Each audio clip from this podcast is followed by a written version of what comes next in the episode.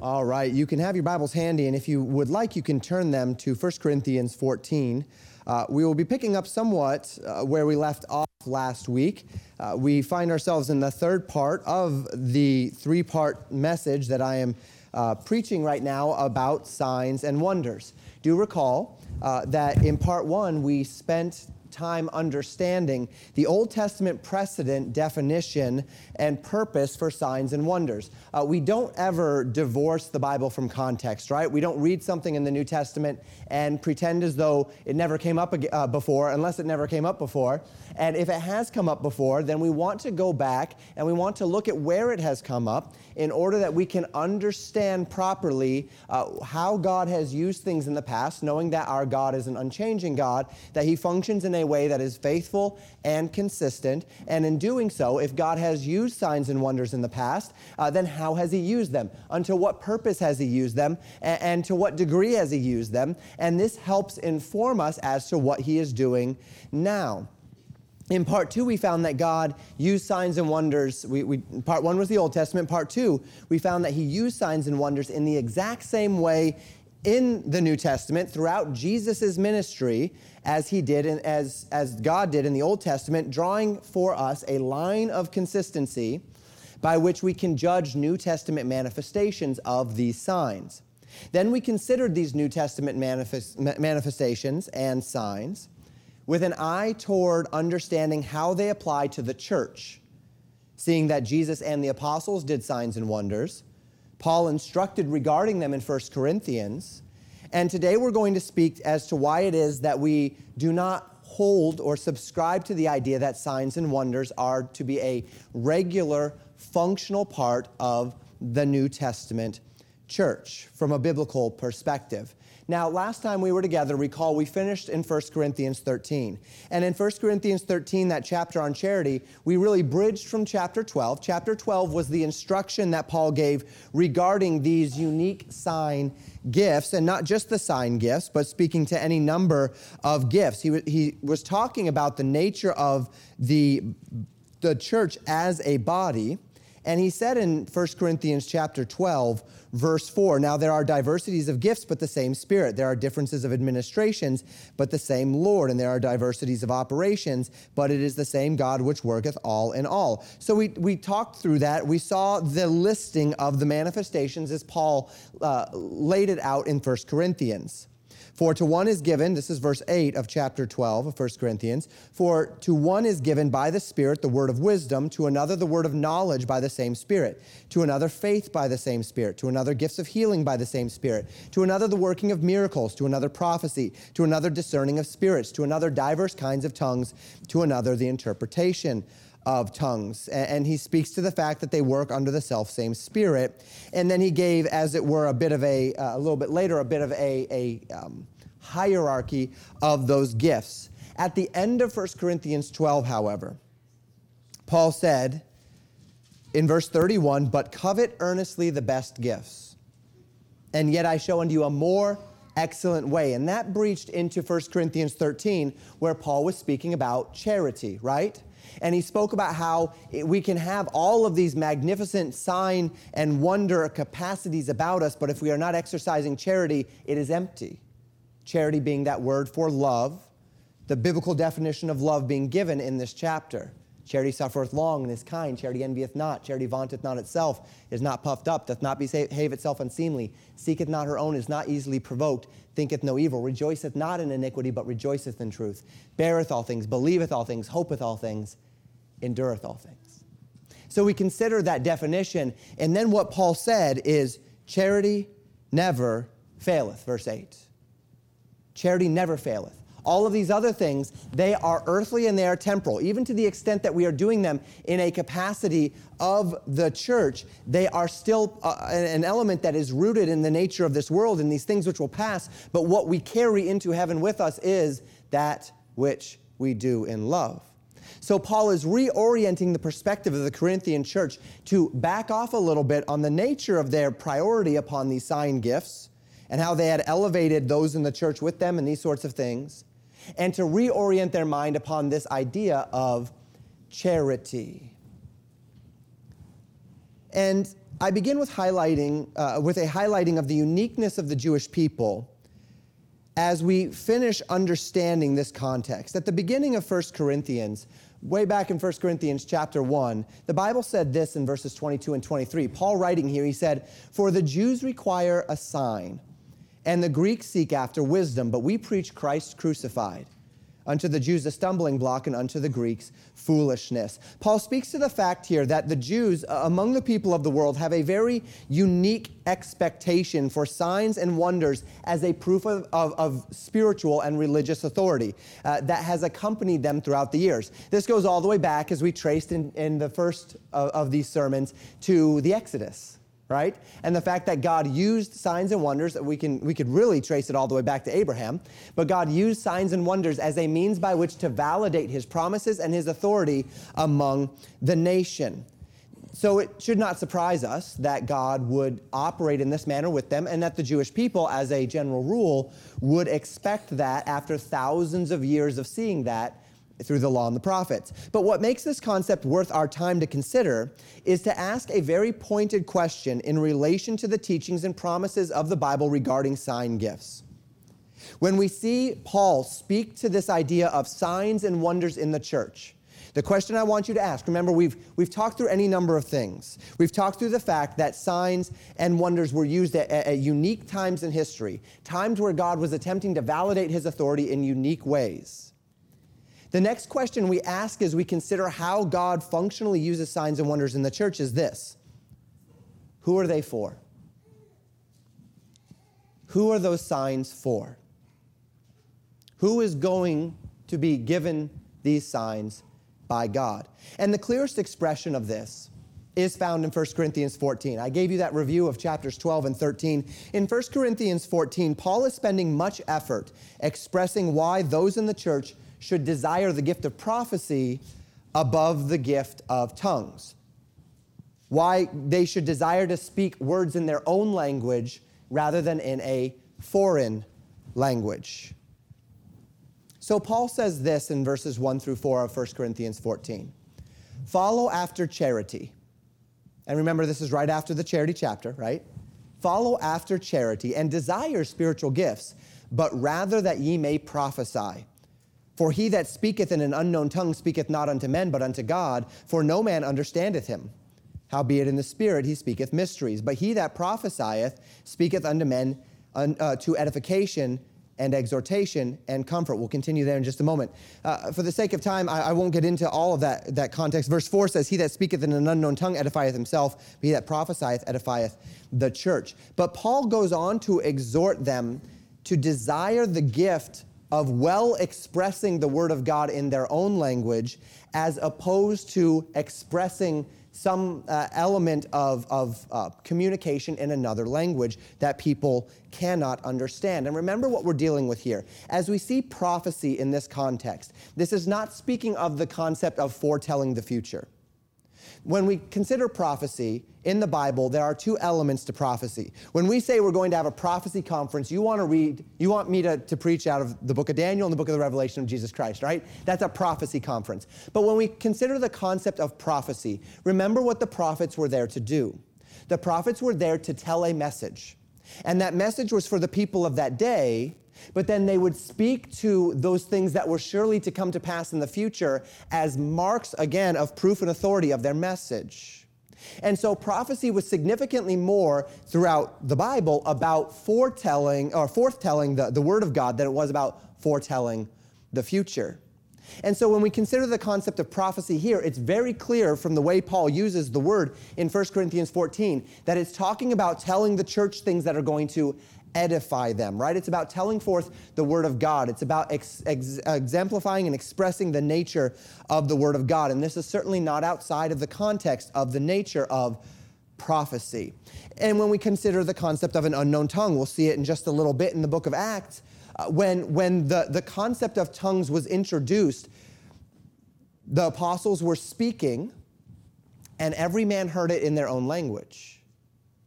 That's what tongues was it was not some ecstatic babbling of, of something that nobody understood. And even in this case, on the day of Pentecost, the people there did not need interpreters. because they were hearing the preaching in their own language. So it was a language that was familiar to those who were hearing, though not familiar to those who were speaking it. These are important bounds for us to understand the nature of this particularly unique uh, sign and wonder that of tongues. Now, as Paul goes on in 1 Corinthians 14, he is so emphatic about the nature of how important it is that the people in the church understand what is being said in the church. That he says that as it relates to speaking in an unknown tongue, if a man speaks in an unknown tongue congregationally, there must without fail be someone there to interpret him, or else he had better just keep silent. Better for him just to close his mouth than for him to speak in this unknown tongue and have nobody there to interpret so that the church might be edified. So then Paul says this in verses 18 through 22, jumping ahead for the sake of time. I thank my God, I speak with tongues more than ye all. Yet in the church I had rather speak five words with my understanding, that by my voice I might teach others also, than 10,000 words in an unknown tongue. Brethren, be not children in understanding, howbeit in malice be ye children, but in understanding be men. In the law it is written, With men of other tongues and other lips will I speak unto this people, and yet for all that will they not hear me, saith the Lord. Wherefore tongues are for a sign, not to them that believe, but to them that believe not. But prophesying serveth not for them that believe not, but for them which believe. So here's what Paul just said the church assembles for edification. Tongues is not a gift intended for this purpose. To that end, he would rather speak only five words in his own tongue with the understanding of what he's saying. Now, the fact that, that, that he acknowledges here that tongues was something that, he, that, that the person speaking did not necessarily understand um, lends itself to a measure of ambiguity as it relates to what was coming out of their mouths. We, we can't speak to that one way or another. But what we do know is this Paul says, Far better for me to speak five words with my own understanding than 10,000 words in the church in an unknown tongue.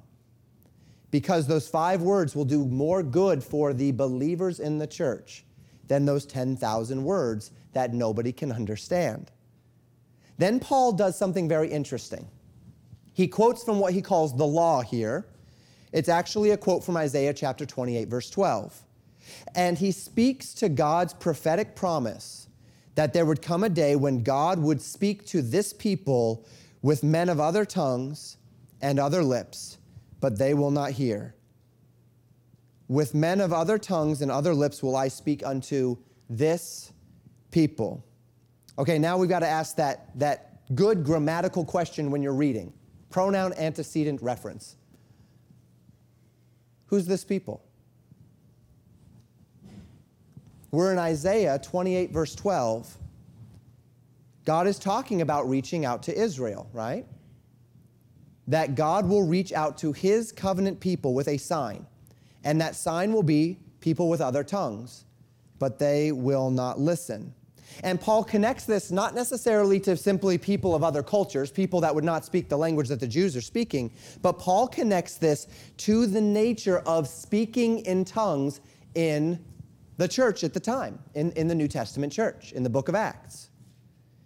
So Paul then gives the purpose of this gift. He says, if that is true, what Isaiah prophesied in Isaiah 28, verse 12, that with tongues will I speak unto this people, with unknown tongues and other lips will I speak unto this people, well, then tongues are for a sign. And it's for a sign not to them that believe, but to them that believe not. Whereas prophecy, he says, functions only, uh, uh, primarily fu- functionally for the believer, not for the unbeliever. Why? Well, an unbeliever comes into our assembly on a normal Sunday morning, and unless I'm preaching the gospel or the gospel comes into the message, most of what I'm going to be telling you, because you're believers and I'm preaching to believers, will be spiritually discerned, right? And at the beginning of 1 Corinthians, recall what Paul says about that that the unbelieving man cannot discern the things of the Spirit of God, neither can they know them because they are spiritually discerned. They are not going to understand most of what I'm saying. They'll hear my words, They'll recognize what, what I'm saying conceptually, philosophically, perhaps, ideologically, but they will have no idea spiritually what's being said because the unbelieving man, the, the, those that do not have the Spirit of God, cannot discern the things of the Spirit of God. And so the prophecy, those that would speak unto edification in the church, they do that for the believer. And then Paul says the, the, the speaking in an unknown tongue is a sign to validate to the unbeliever the power of God here. Stick with that because that's going to be important. With this in mind, Paul connects speaking in tongues to a sign intended for those who are unbelievers, not believers, and then connects the existence of the sign, specifically the sign of tongues. We're not necessarily talking about the other signs and wonders, healing and what whatnot, but specifically tongues, to an Old Testament prophecy regarding the nation of Israel. Let's come back to that final passage then that we talked about in part one. Remember, we were in Joel 2, and I took you to Joel 2, and we considered that prophecy, that unique prophecy in Joel 2 contained this prophecy about the initiation of the last days and how the last days would be initiated with signs and wonders, specifically that their sons and their daughters would prophesy, their old men would dream dreams, and their young men would see visions.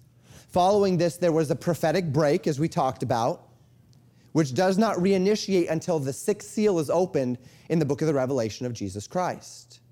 But God links that first portion of the prophecy of Joel 2 to its fulfillment in Acts chapter 2 through the message of Peter on the day of Pentecost. So we read in Acts chapter 2, verses 1 through 4. And when the day of Pentecost was fully come, they were all with one accord in one place, this being the disciples. And suddenly there came a sound from heaven as of a rushing mighty wind, and it filled all the house where they were sitting. And there appeared unto them cloven tongues like as of fire, and it sat upon each of them and they were all filled with the Holy Ghost and began to speak with other tongues as the Spirit gave them utterance. So here we see the Spirit of God falling upon the disciples in the upper room. A mighty wind filled the house, cloven tongues like as fire appeared and sat upon them, and they all began speaking with other tongues. The passage goes on to define what this meant, as I mentioned already, that people from every nation in Jerusalem for the Feast of Pentecost understood what they were saying, speaking in their own language as they heard it. And naturally, the people were very confused as to what was going on, thinking, in fact, that the people were intoxicated because they were so confused. Well, Peter stands up and explains what those people were witnessing. In verses 14 through 21, we read this in Acts 2. But Peter, standing up with the eleven, lifted up his voice and said unto them, Ye men of Judea, and all ye that dwell at Jerusalem, be this known unto you, and hearken to my words. For these are not drunken, as ye suppose, seeing it is but the third hour of the day. But this is that which was spoken by the prophet Joel. And it shall come to pass in the last days, saith God, I will pour out, my, uh, pour out of my spirit upon all flesh, and your sons and your daughters shall prophesy, and your young men shall see visions, and your old men shall dream dreams. And on my servants and on my handmaidens will I pour out in those days of my spirit and they shall prophesy. And I will show wonders in heaven above and signs in the earth beneath blood and fire and vapor of smoke. The sun shall be turned into darkness and the moon into blood before that great and notable day of the Lord come. And it shall come to pass that whosoever shall call on the name of the Lord shall be saved. So Peter here connects the events of that time directly to a sign of the fulfillment of God's prophecies to the Jewish people and the initiation of this time known as the day of the Lord. Now, Peter quotes the whole prophecy here because he does not know that the whole prophecy will not be fulfilled in this day. Only half of that was fulfilled, right? We have no record in that day of the, the other elements of this the sun turned into darkness, the moon into blood before the great and the notable day of the Lord. But we do have record of that, as I showed you in Revelation cha- uh, chapter 6. So he connects these events and he continues quoting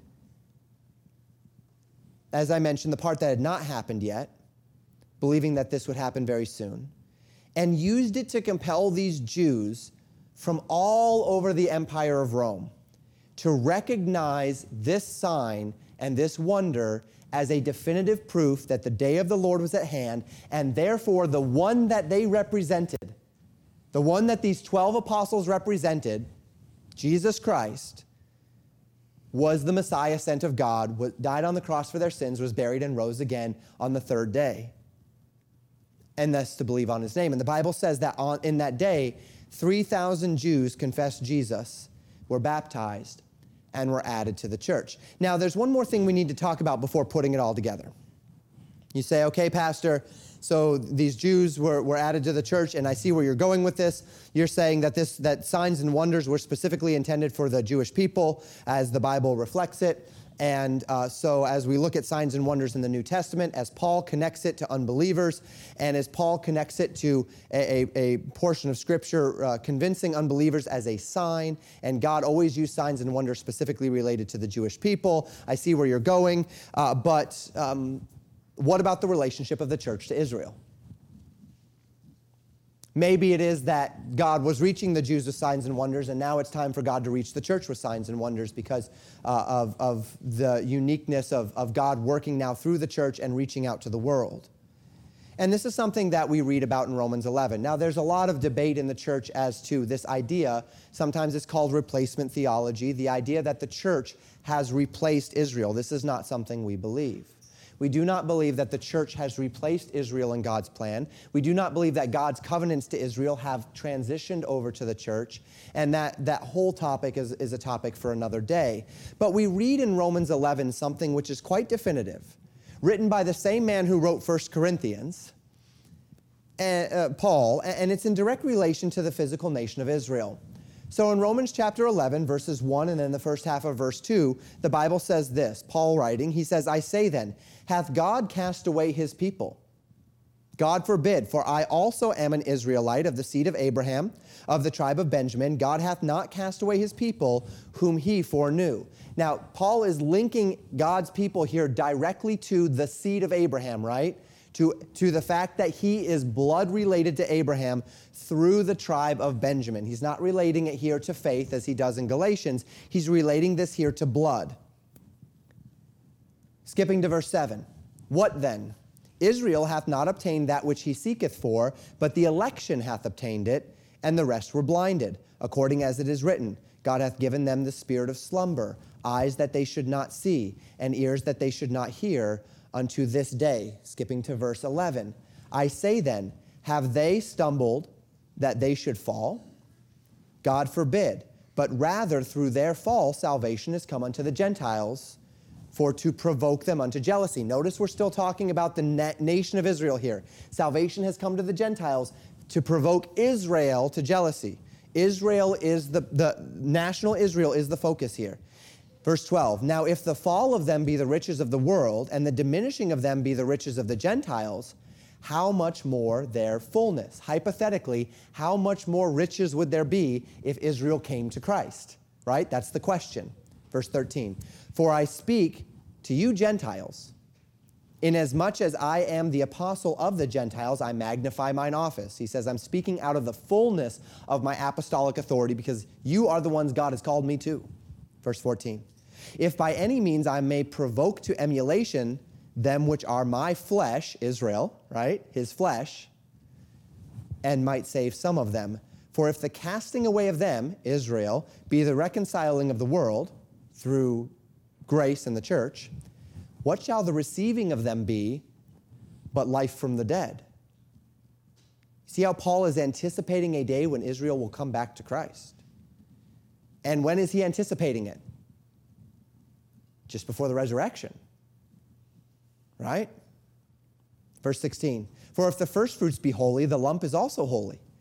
And if the root be holy, so are the branches. And if some of the branches be broken off, and thou, being a wild olive tree, were grafted in among them, and with them partakest of the root and fatness of the olive tree, boast not against the branches. But if thou boast, thou bearest not the root, but the root thee. So Paul states here that Israel has not stumbled that they should fall. They have most certainly stumbled. They stumbled at the stumbling stone, which is Christ, right? Christ came into the world. He was not what they expected. They wanted a, a military leader, they wanted a civil leader, they wanted a political leader, and he was none of that. He came offering salvation by grace through faith. They stumbled. And because of that unbelief, uh, Paul likens it to an olive tree here, and he says that some of them were broken off. This olive tree is not salvation. Don't let anyone ever tell you that this olive tree is representative of salvation here. It's not.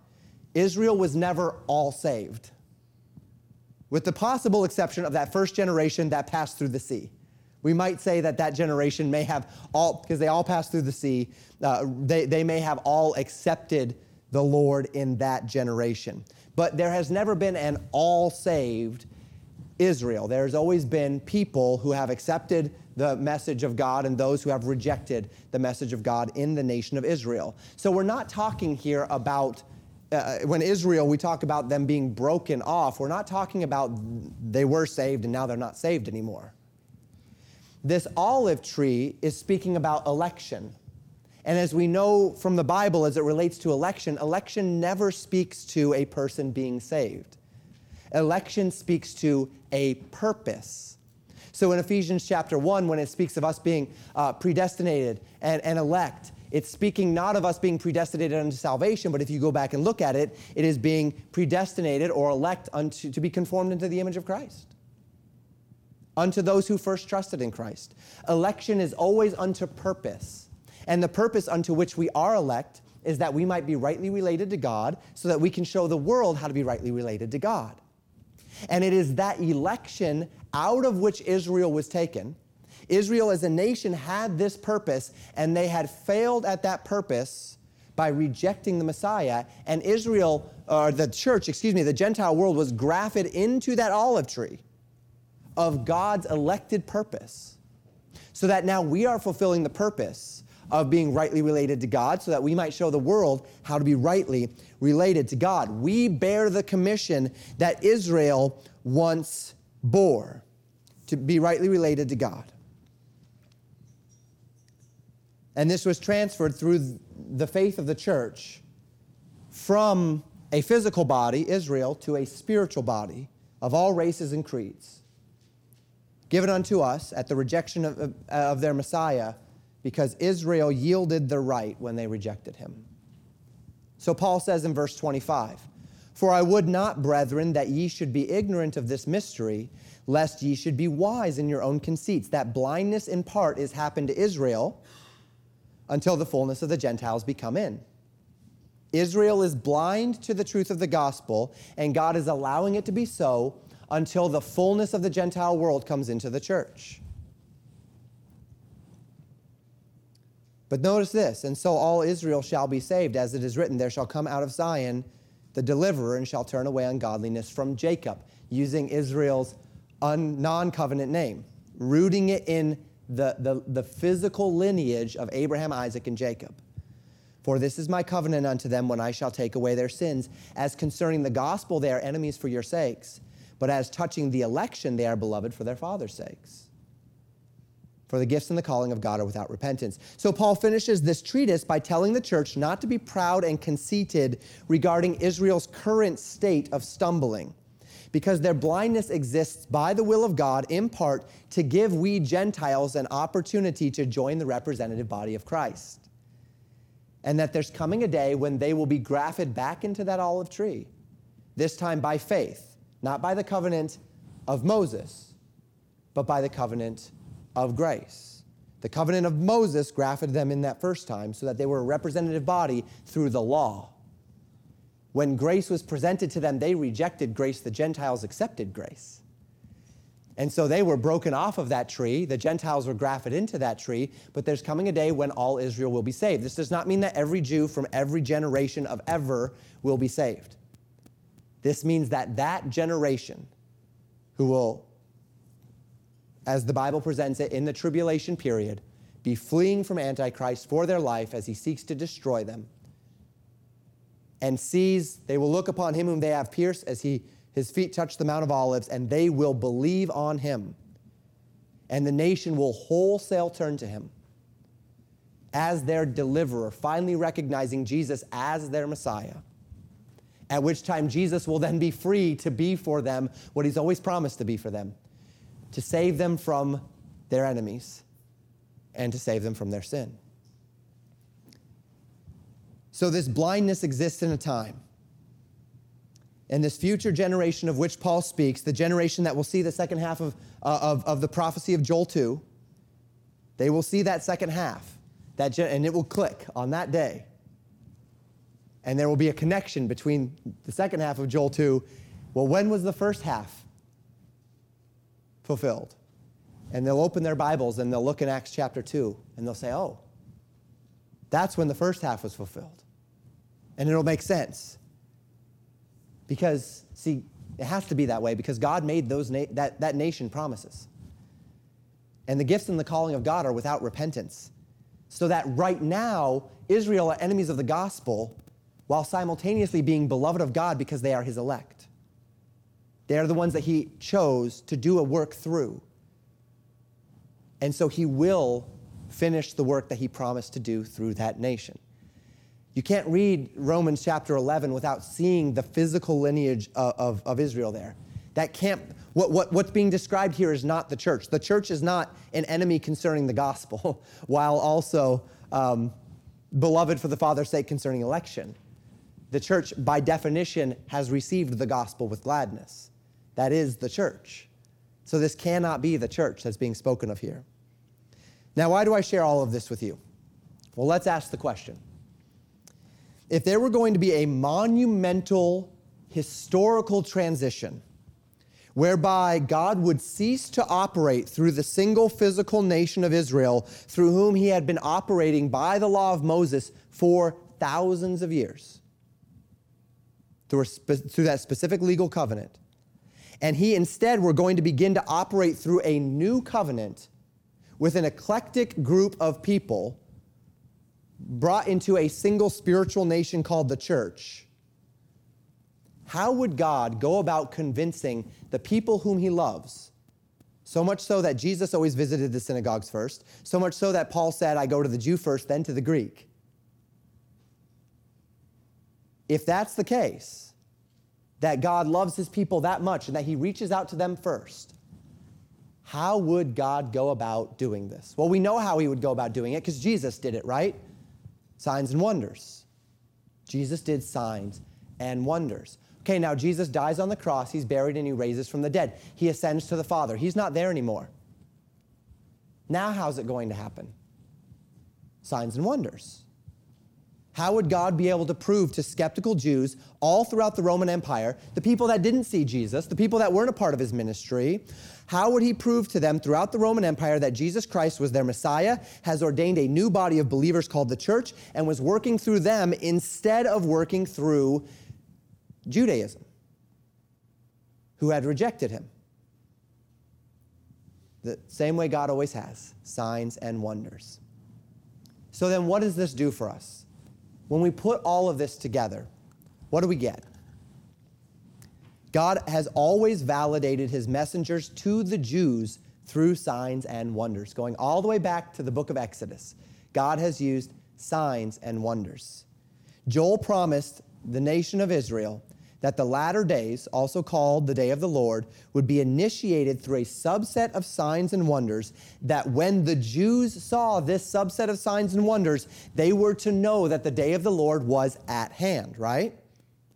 This subset of signs and wonders took place, the beginning of it took place on the day of Pentecost with Peter under the Holy Spirit inspiration, declaring that this was fulfillment and signifying that God had ceased working through the nation of Israel which had rejected Jesus and was beginning to work through the church built by the apostles of Jesus Christ, who manifested these signs and validated the authority of the message through signs and wonders.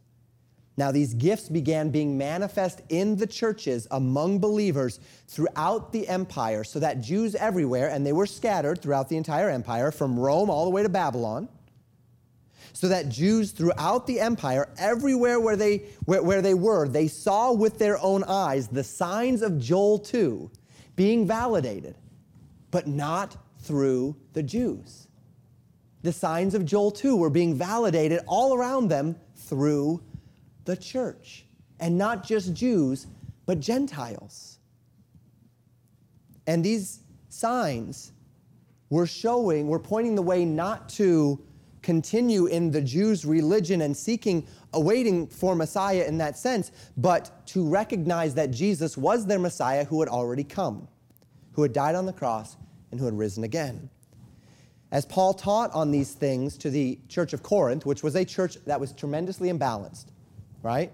They were a church that was being corrected for everything.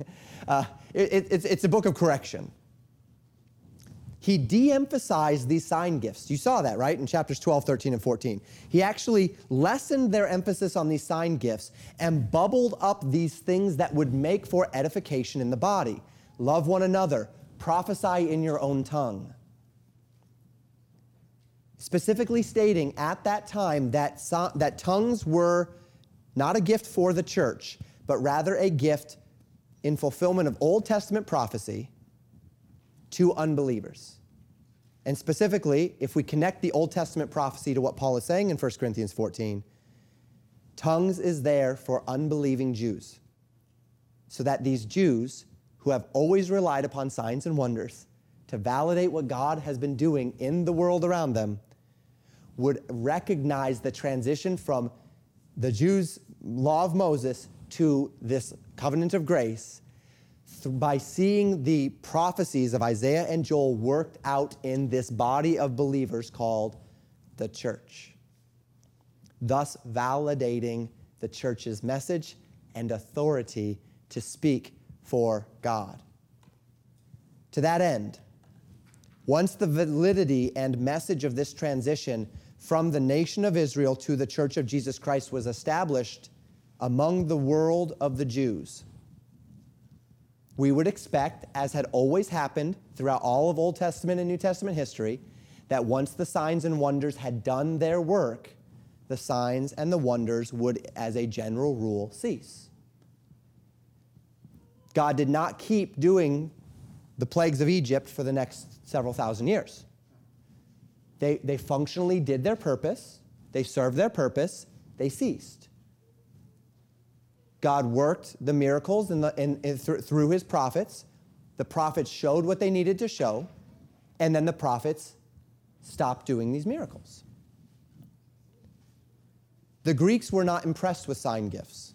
We already read that in 1 Corinthians 1, right? The Jews seek a sign. What do the Greeks seek? Knowledge, right? Wisdom. That's what the Greeks wanted. They wanted knowledge. Strangers in distant lands didn't have Old Testament prophecies to reference. So, what good would it do to them to see the prophecy of Isaiah 28 being fulfilled? They had no investment in Isaiah 28. The Greeks had no investment in Isaiah 28. And to whatever degree tongues might have been some sort of incoherent language, this is something that is not foreign to pagan occult, the, the occult, to witchcraft, to paganism, to these sorts of things. This would validate nothing in the minds of a pagan. So, to this end, as an extrapolation of all of the principles as we've studied this topic through from Old Testament to New Testament to purpose statement, combined with the practical, practical and functional reality that we see around us, the conviction that sign gifts play a typical and vital role in the Western church at this time in history doesn't really align with what we see of the character of God. These gifts were intended as signs, a validation of a message, and the authority of the church in the eyes, before the eyes, and in the ears of unbelieving Jews. And these signs are specifically useful to those Jews in the manner that only Jews would be able to appreciate in fullness because they were uh, fulfillments of their prophets' words and in the manner that God had always validated himself to them, namely signs and wonders. And it's for this reason that we regard sign gifts as not having a regular function in the local church. Now, four points as we close our, our study out here. Point number one the primary biblical purpose of sign gifts is to convince unbelieving Jews of Jesus. I, this is what I've been saying the whole sermon. Uh, so, point number one is just review specifically tongues as we see it in, in 1 Corinthians. Everything that we saw in Joel 2, Acts chapter 2, tongues, prophecy in the foretelling sense, visions, dreams, the primary purpose was to validate the authority and the message of the church. Signs have always been used this way. The Jews have a unique need to see it in order to believe, and God, in His love and patience, has always been willing to give the Jews what they have sought signs and wonders to validate His message. And if we carry this back to those passages where Jesus taught his disciples that they would do works greater than he by performing great signs and wonders, we, we see that this was not wrong, right? We see that the, the New Testament church did do these great signs and wonders that Jesus promised that they would do. But that does not necessarily follow that every generation of the church would then do it too. That's not what Jesus said.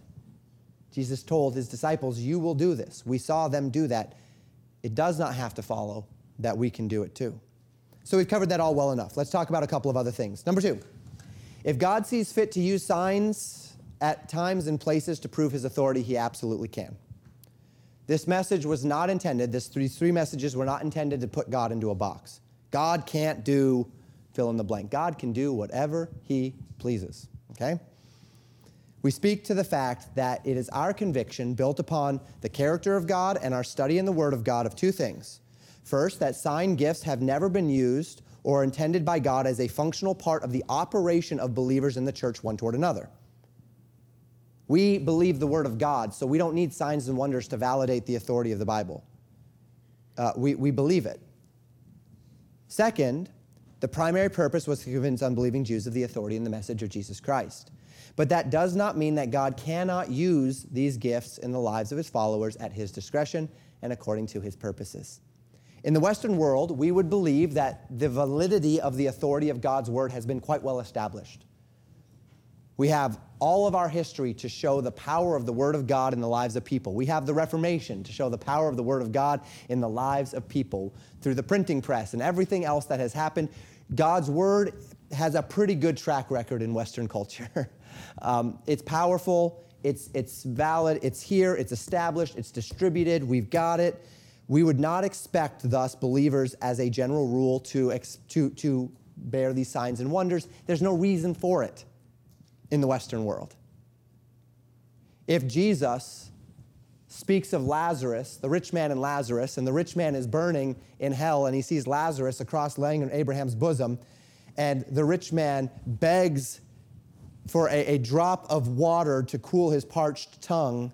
And Abraham says, Sorry, can't cross the divide. And then he says, Well, at least send Lazarus back from the dead. I know that my brothers will believe if Lazarus comes back from the dead and tells them.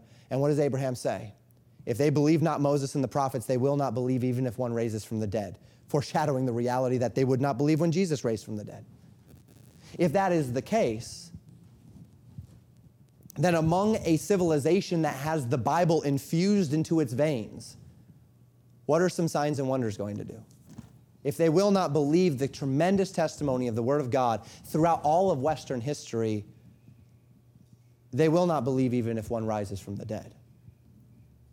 But I would certainly not be surprised if I read a missionary account of missionaries going to a place dominated by witcher, witches and wizards and spirits of darkness, who is given a unique divine ability to manifest powers greater than those of the demons. That wouldn't surprise me a bit. I would not be surprised to hear of a man given the ability to speak a language he did not know to share the gospel with people who had never heard. That wouldn't surprise me a bit. I would not be surprised to hear that God used his people to manifest his glory in a way consistently with how he has done it throughout history. This would not surprise us a bit because we can go to the Old Testament, the New Testament, trace God's functional purpose, trace God's character, and say, wow, that's entirely consistent with what I would expect. And so I wouldn't be surprised. Now, what you believe on that is up to you. But as those of you know who, who have heard me, me speak to this before, that, that's kind of where I stand with this.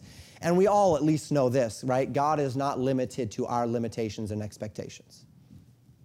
It is not inconsistent with God's word for us to hear of and perhaps among us even daily to experience such things. And let us be careful that we don't try, in order to make our life feel a little bit more under control, to put God into a box of our expectations and limitations. Number three, don't scorn those who are trying to honestly read and interpret the Bible.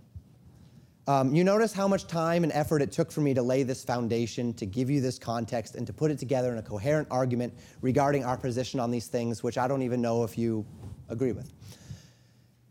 What I have done is not some super secret or complicated process. I didn't give you a bunch of Greek words. I didn't tell you that unless you can read the Bible in Greek, you'll never understand this stuff. I didn't uh, go through you know, 30 hours of history to try to build a foundation for this. I didn't do any of that. I just walked you through the Bible and showed you from the Bible what, what, what God has characteristically done and why we can expect Him to be consistent in that, and then what Paul taught and how it is consistent with what God has characteristically done.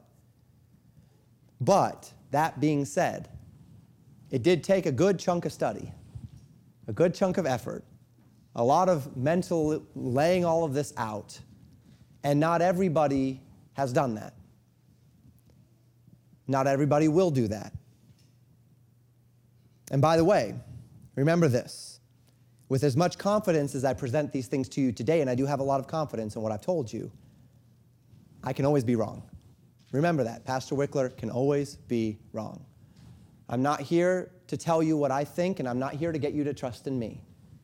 I'm here to hopefully, by God's grace, point you to what the Bible actually says, and then compel you to whatever, with whatever capacities and gifts God has given me, to obey it with all of your heart.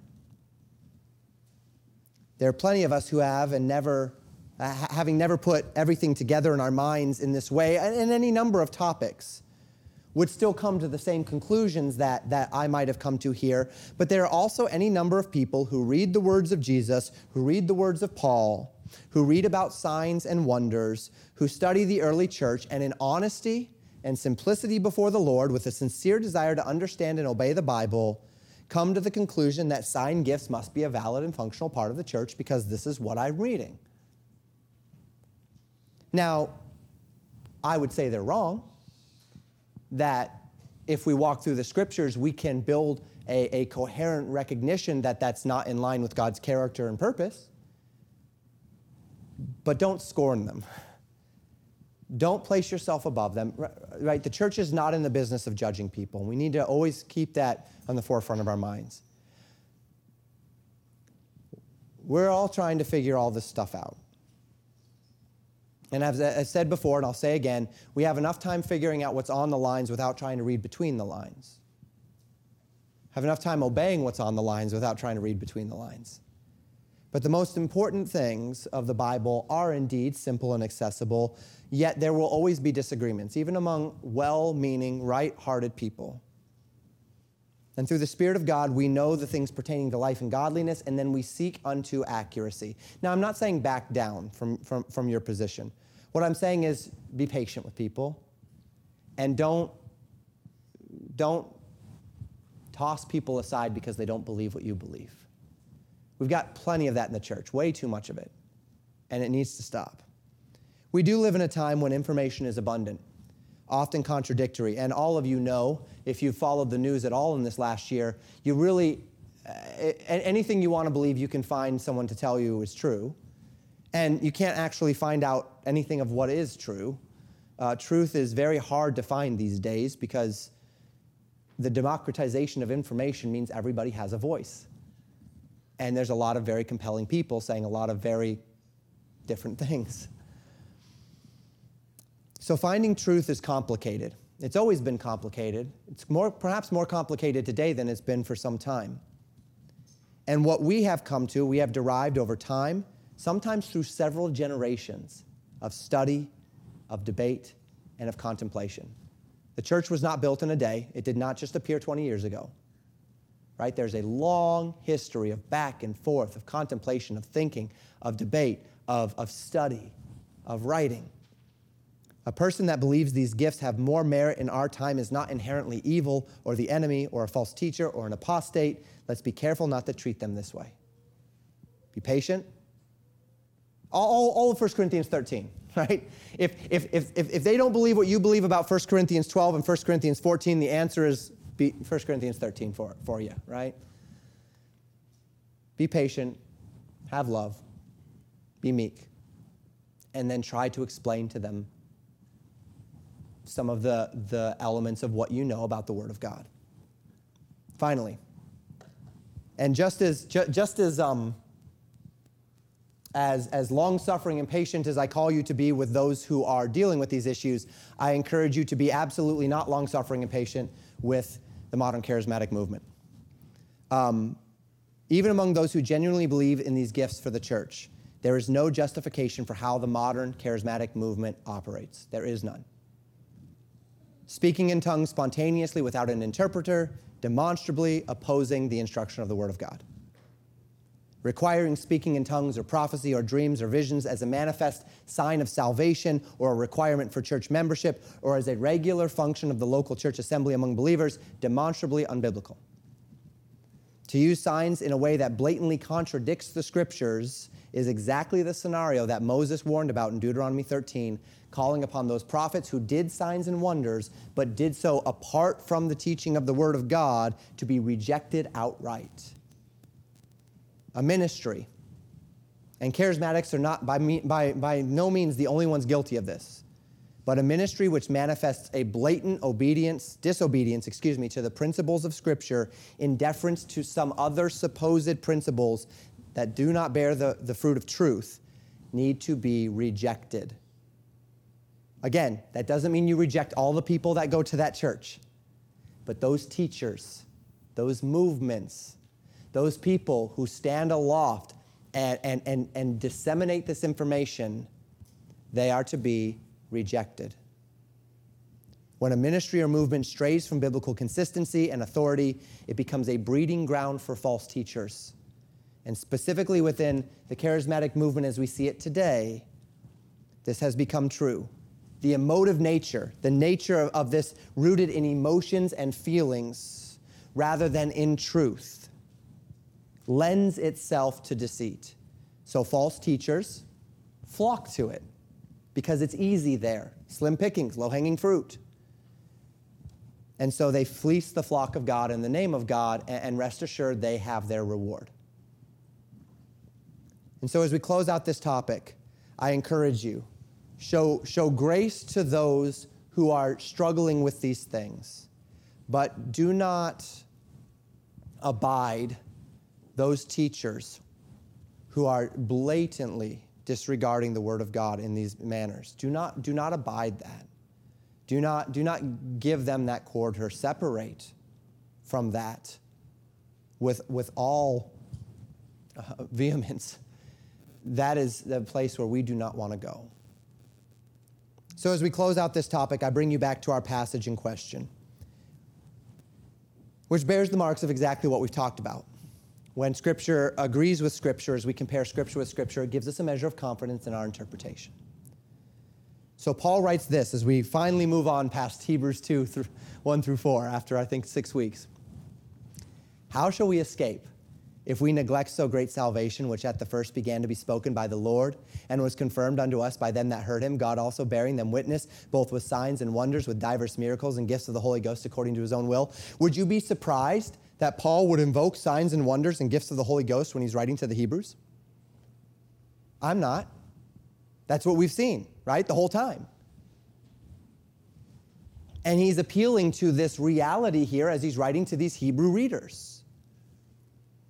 This great salvation was testified unto Paul's intended audience, the, the, the Jews, first by his own words, then by eyewitness confirmation, and finally by signs, wonders, and miracles and gifts of the Holy Ghost. All testifying to this same thing, this transition whereby Jesus has shown himself to be greater in message and in purpose than the law and the prophets, to be the end of the law and the prophets. Not that he has abolished them, but ha- that he has fulfilled the law and the prophets. The superiority of the message of the person of the Son of God to the servants of the Son of uh, to the servants of God is established through Jesus' message, through the witnesses that saw him, and through these signs and these wonders. And because all of this is true, remember the exhortation. It would behoove us that we would give the more earnest heed to the things which we have heard, right? Lest at any time we should let them slip. Let's close in prayer. Father, I pray for God's people, and I, I, I, I pray specifically that this message would have been understandable, that the whole series here, these three messages, would have made sense, uh, that I, I didn't miss anything, and that wherever I, in my human frailty and incapacities, fell short, that your spirit, through uh, um, the, the knowledge, the collective knowledge of, of those who are in this room would make up the difference in the hearts and lives of those who, uh, who need it so that we can have an understanding of the nature of signs and wonders in this time. We long for the day when you will reinitiate those signs and those wonders, for that will mean the reinitiation of the final bits of the day of the Lord. And yet, until that time, Father, help us to, t- to give the more earnest heed to the things which we have heard, lest at any time we should let them slip. Help us to be faithful. Help us to listen. Help us to listen with ears to hear and hearts to obey. Thank you that you have given us this so great commission through so great salvation. And may we, as your people, grow in grace and in the knowledge of the Lord Jesus Christ, exercising that great, more excellent way, having charity toward all men. I pray these things in Jesus' name. Amen. Thank you for listening to Pastor Jamin Wickler from Legacy Baptist Church in Buffalo, Minnesota. More information about Legacy Baptist Church and a library of sermons are available at www.legacybaptistchurch.net.